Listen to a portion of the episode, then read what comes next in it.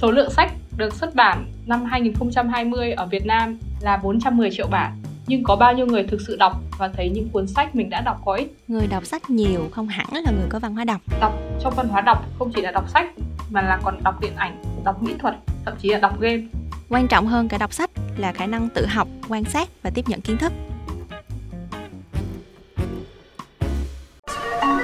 You're listening to a podcast series from the Etc. Production. Biết tất là gì? Là podcast nghe xong biết thôi. Bích có đọc được á, thì theo một khảo sát quốc tế năm 2016, người ta nói rằng là Việt Nam chỉ có 30% số người đọc sách thường xuyên thôi, 26% số người thì không đọc sách và 44% số người thỉnh thoảng đọc. Nói gì thì không biết là Thư nằm trong nhóm nào ha? Ờ, mình nghĩ mình nằm trong nhóm 44% số người thỉnh thoảng đọc sách. Mình nhớ là ngày xưa khi mà mình còn bé thì ba mẹ cứ thỉnh thoảng nhắc là con hãy đọc sách đi.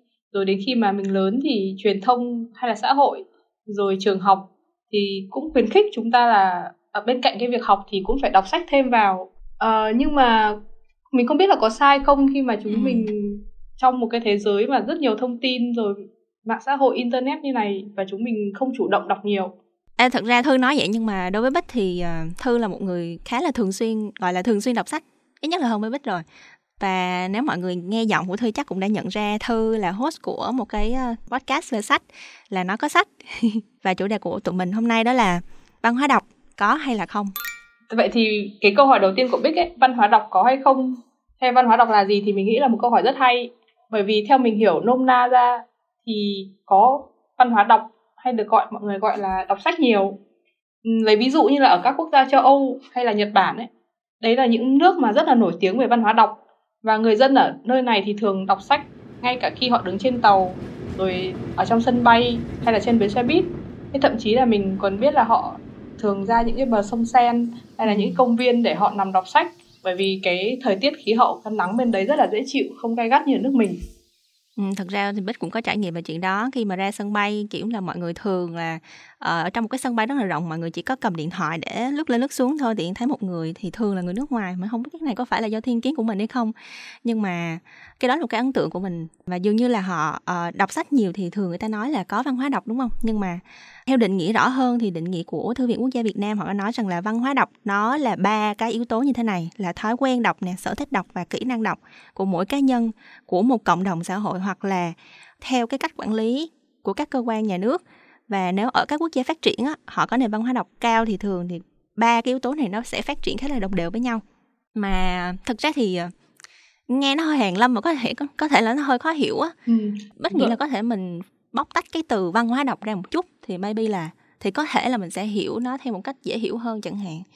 Ừ, đúng rồi bởi vì nếu mà nói theo cách của bích là mình bóc tách nó ra thì mình có thể hiểu đấy là văn hóa nó là những cái giá trị vật chất và tinh thần mà con người sáng tạo ra. Và họ có những cái phương thức để sử dụng cụ thể nhằm đáp ứng một cái mục tiêu sinh tồn. Phó giáo sư tiến sĩ nguyễn phương mai thì ví nó như một cái phần mềm cài đặt để vận hành cuộc sống. Và các sản phẩm của văn hóa thì mình nghĩ nó rất là rộng nó bao gồm cả ngôn ngữ này thơ ca mỹ thuật và điện ảnh. Ngoài ra thì mình được biết là theo cambridge thì văn hóa là cách sống của một nhóm người cụ thể tại một thời điểm cụ thể. Lấy ví dụ như là cái việc mà chúng ta ăn bánh trung thu vào rằm tháng 8 hay là đi uống cà phê ra đường bôi kem chống nắng thì nó cũng là một cái văn hóa đại chúng.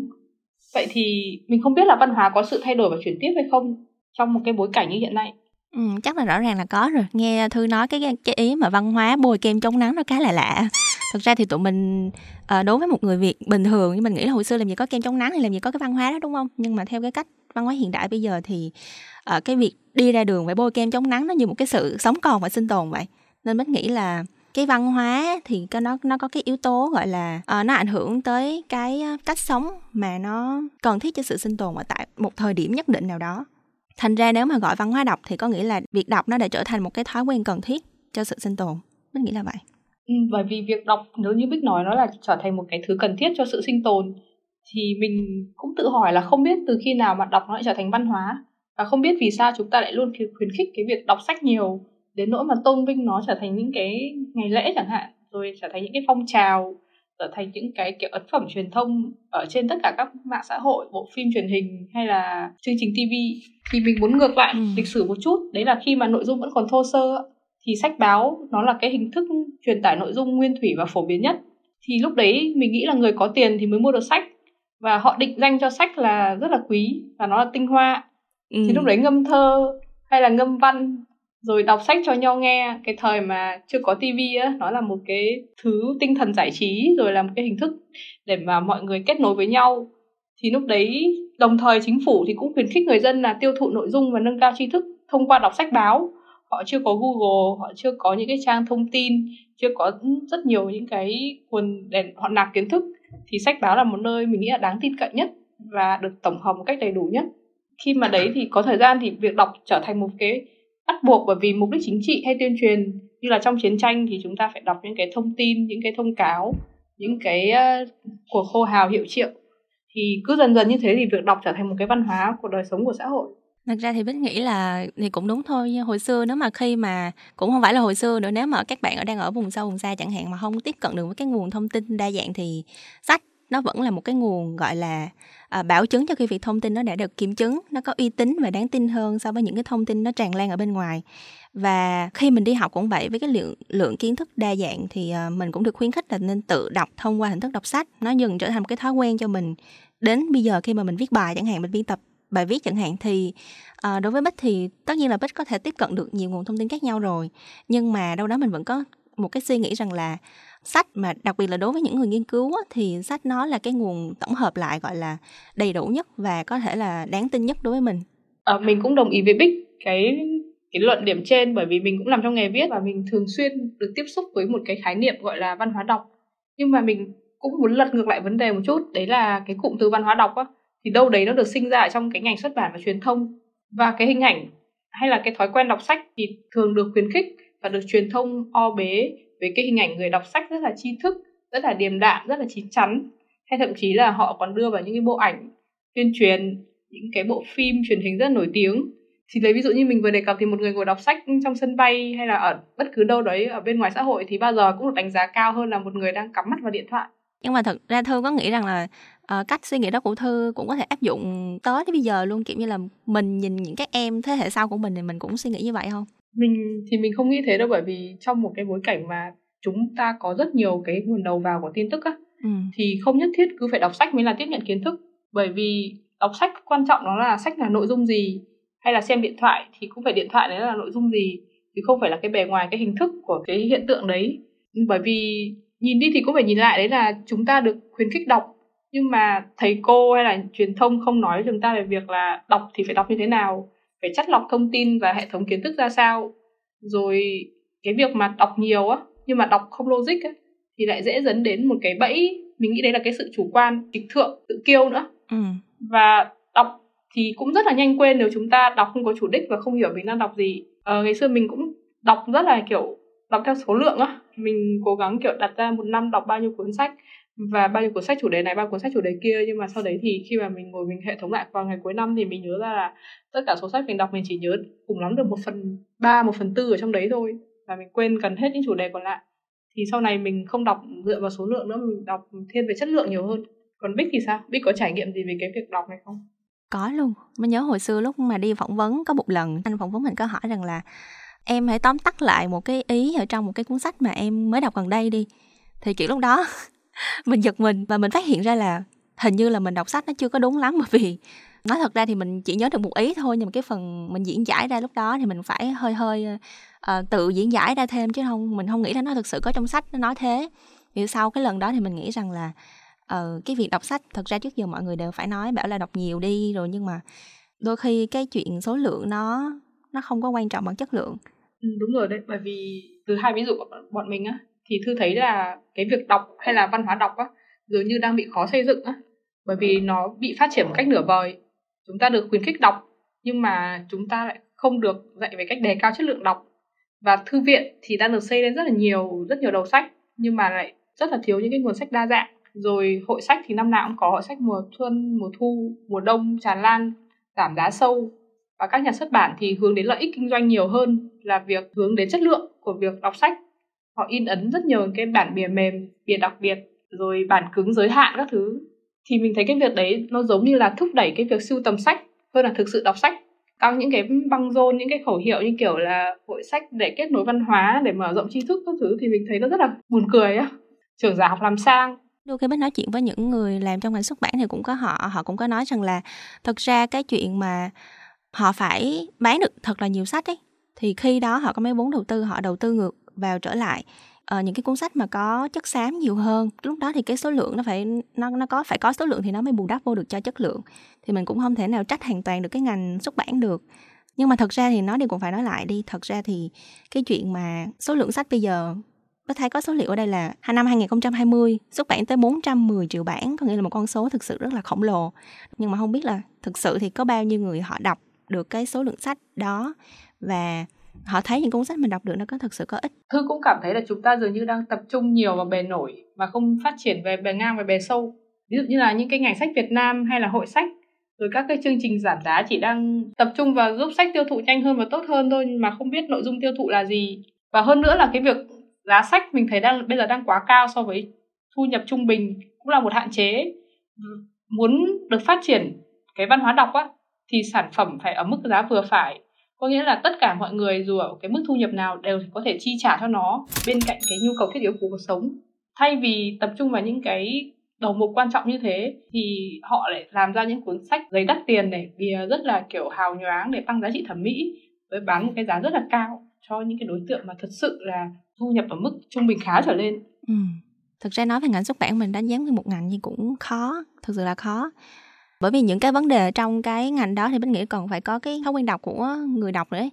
bởi vì nếu mà họ không thực sự muốn đọc sách và không tìm được cái nguồn sách mà họ thích ở trên những cái cuốn sách giấy đi chẳng hạn thì họ phải tìm sang những cái nguồn thông tin khác chẳng hạn như là uh, trên mạng xã hội ở trên uh, phim ảnh chẳng hạn hoặc âm nhạc chẳng hạn thì họ có nhiều lựa chọn hơn và khi mà có nhiều thời gian rảnh hơn thì tất nhiên là có thể là họ sẽ chọn những cái mà nó tiện lợi hơn cho mình có thể cầm trên tay ngay lập tức và rẻ hơn rất là nhiều lần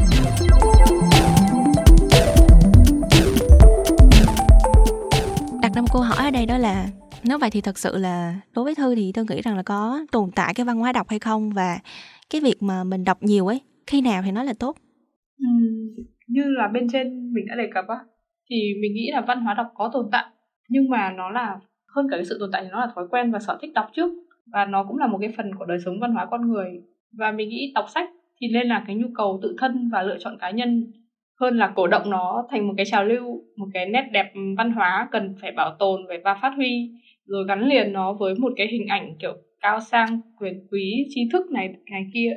Mình nghĩ là quan trọng hơn cả việc đọc sách ấy, thì nó nên là cái khả năng tự học quan sát tiếp nhận kiến thức biết chất lọc nguồn thông tin biết cái gì phù hợp với mình cái gì không. Chứ đừng ham hố kiểu ra một nhà sách thấy quá nhiều sách xong rồi cứ ôm hết về và bên cạnh đấy thì truyền thông hay định kiến xã hội thay vì cố gắng o bế cho một cái khái niệm mơ hồ và chung chung là văn hóa đọc á thì nên khuyến khích và giáo dục về cái sự tò mò ham học hỏi và chủ động của mỗi người hơn là ngày nào cũng có những cái bài báo về là văn hóa đọc Việt Nam thế này, văn hóa đọc Việt Nam thế kia nhưng mà không ai hình dung ra được nó đang thế nào. Ừ. Nhưng mà Thư có một cái trải nghiệm nào về chuyện là có một cuốn sách nào đó mà nó rất là nổi tiếng nhưng mà nó có thông tin không thực sự chính xác không? Uh, mình nghĩ là có nhiều nhưng mà trải nghiệm phần lớn với mình đến từ sách self-help hay là sách dạy làm giàu rồi những cuốn sách lịch sử hay là gần đây mình có đọc cuốn ờ, những tù nhân của địa lý chẳng hạn thì mình mong đợi nhiều hơn ở cuốn sách đấy về phân tích về các địa lý rồi ảnh hưởng của địa chính trị lên từng quốc gia xung đột vũ trang thế nào vì sao các nước lại đánh nhau. Cuốn đấy nó viết những cái rất là hiển nhiên về nước nga và mình có thể dễ dàng google search ở bất cứ đâu và nó không đi sâu được vào cái gì cái nước nào cụ thể nói chung là khi mà mình nghĩ khi mà mình đọc sách á thì cũng phải nên đặt cho mình một cái uh, tiêu chuẩn cụ thể và một cái mong đợi rõ ràng thì khi đấy thì mình đọc sách sẽ hiệu quả hơn. Đối với bích thì bích nghĩ là văn hóa đọc thì vẫn cần mà cái cụm từ đó nó vẫn là cần thiết bởi vì việc đọc sách đến hiện tại thì nó vẫn là một cái kênh thông tin nó có nhiều đặc tính vượt trội hơn nếu mà mình biết cách tận dụng. Và nó không chỉ là đọc sách mà còn là đọc những cái uh, nội dung đa phương tiện có những cái ý tưởng nó được từ sách nó được chuyển thể thành phim đi chẳng hạn mình có đọc được một cái tài liệu của trường đại học ờ, Oxford thì ờ, nói chung là họ nghiên cứu về cái văn hóa đọc của Nhật Bản. Thì họ có nói rằng là ngoài cái thông qua sách ấy, thì văn hóa đọc ở thời hiện đại họ còn được phát triển thông qua cái tiểu thuyết online tự viết trên mạng nè, rồi ờ, manga hay là những cái mẫu chuyện ngắn họ tích hợp ở trên sách giáo khoa, hay là phim chuyển thể, sách tử xuất bản, thậm chí là game luôn. Ở đây thì có một cái dòng game mà ở đó các nhà phát triển họ cố tình tạo ra ít gameplay á, ít tính tương tác ở trong game mà họ chỉ chủ yếu là có tính kể chuyện giống như bộ phim vậy đó. Thì bạn có thể tưởng tượng nó giống như một bộ phim có tính tương tác hơn là game. Từ đó họ giúp cho người chơi cảm giác như là đang đọc truyện vậy. Thì ở Việt Nam thì việc tiêu thụ các nội dung này có thể được coi là văn hóa nghe hay là văn hóa nhìn thôi. Thì ngầm ý là chủ yếu nó chỉ có tính giải trí. Nhưng mà mình, điều mình thấy thú vị ở cái nghiên cứu này đó là họ vẫn nói rằng, họ vẫn cho rằng là những cái hình thức mà chuyển thể như vậy vẫn được gọi là văn hóa đọc hay là sự chuyển tiếp của văn hóa đọc đúng rồi bởi vì mình nghĩ là văn hóa thì luôn có sự tiếp biến đó và nó không không bị giới hạn trong một cái khái niệm hay là một cái lĩnh vực cụ thể nào. Ừ, giống như là chúng ta giao tiếp với nhau hàng ngày ngày xưa thì có văn hóa truyền miệng thì bây giờ có văn hóa nhắn tin văn hóa review các thứ. Ừ. thì văn hóa đọc nó cũng thế thôi và mình nghĩ là truyền thông nên bớt đi cái sự cá nhân của mình khi mà cứ nâng cao hình ảnh một người đọc sách. Một người đọc sách không cao quý hơn một người xem điện thoại cũng không cao quý hơn một người đọc manga cũng không cao quý hơn một người kiểu ngồi xem phim ở ngoài rạp ừ. giải trí là bao nhiêu? Đọc thì nó lên là cái thói quen nhỏ hàng ngày chứ không nhất thiết là phải là một văn hóa mang tính đại chúng. Đấy cũng là cái mà chúng mình muốn gửi gắm trong tập podcast lần này. Ừ. và với người này thì có thể thói quen hàng ngày là lúc rảnh rỗi với người kia thì lại là cách họ giải trí và lựa chọn nhất thời thôi. Hơn tất cả một câu hỏi đọc như thế nào trước tiên chúng ta cần phải hiểu đọc là làm gì. Ừ. có đồng ý thế không? Tất nhiên rồi. Đồng ý luôn là đọc để làm gì nhưng mà có nhiều lý do đọc để giải trí vẫn ok nha không có sao hết nếu mà lúc đó mình thực sự cần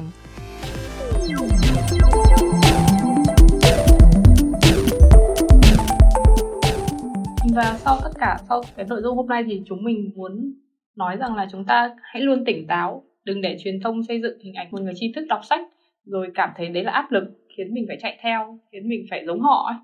và mình biết thì rất nhiều người không đọc sách, nhưng mà họ học từ các nguồn đa dạng, họ quan sát, họ tự trải nghiệm, họ nói chuyện với mọi người và họ lớn lên theo cách như thế. Hơn nữa là văn hóa nó luôn gắn liền với đời sống cá nhân. Và ai cũng có những cái lựa chọn cho riêng mình. Quan trọng là mình phải biết mình là ai. Ừ. Thực ra thì mình có nghĩ có một cái so sánh thế này, đó là sách. Cuối cùng thì nó vẫn là một cái phương tiện để truyền đạt kiến thức ấy. Nó giống như hồi xưa, lúc mà mới có tivi thì mọi người cũng mê tivi lắm. Nhưng mà cuối cùng là ờ, cái nội dung gì ở trên đó mới là quan trọng. Nó là một cái sự so sánh mình nghĩ là có thể dễ hình dung để hiểu được rằng là khi nào sách bây giờ nó cũng tràn lan thì bạn chọn đọc cái gì đó là một quyền lựa chọn của bạn. Nhưng mà đó mình có sự ờ, cân nhắc. Cảm ơn mọi người đã lắng nghe tập bít tất lần này. Nếu có ý kiến hoặc gợi ý chủ đề cho tụi mình hãy email về bít tất a com. Gặp các bạn ở những tập bít tất lần sau. Podcast Bít Tất được thu âm tại Vietcetera Audio Room, chịu trách nhiệm sản xuất bởi Văn Nguyễn và Huyền Chi.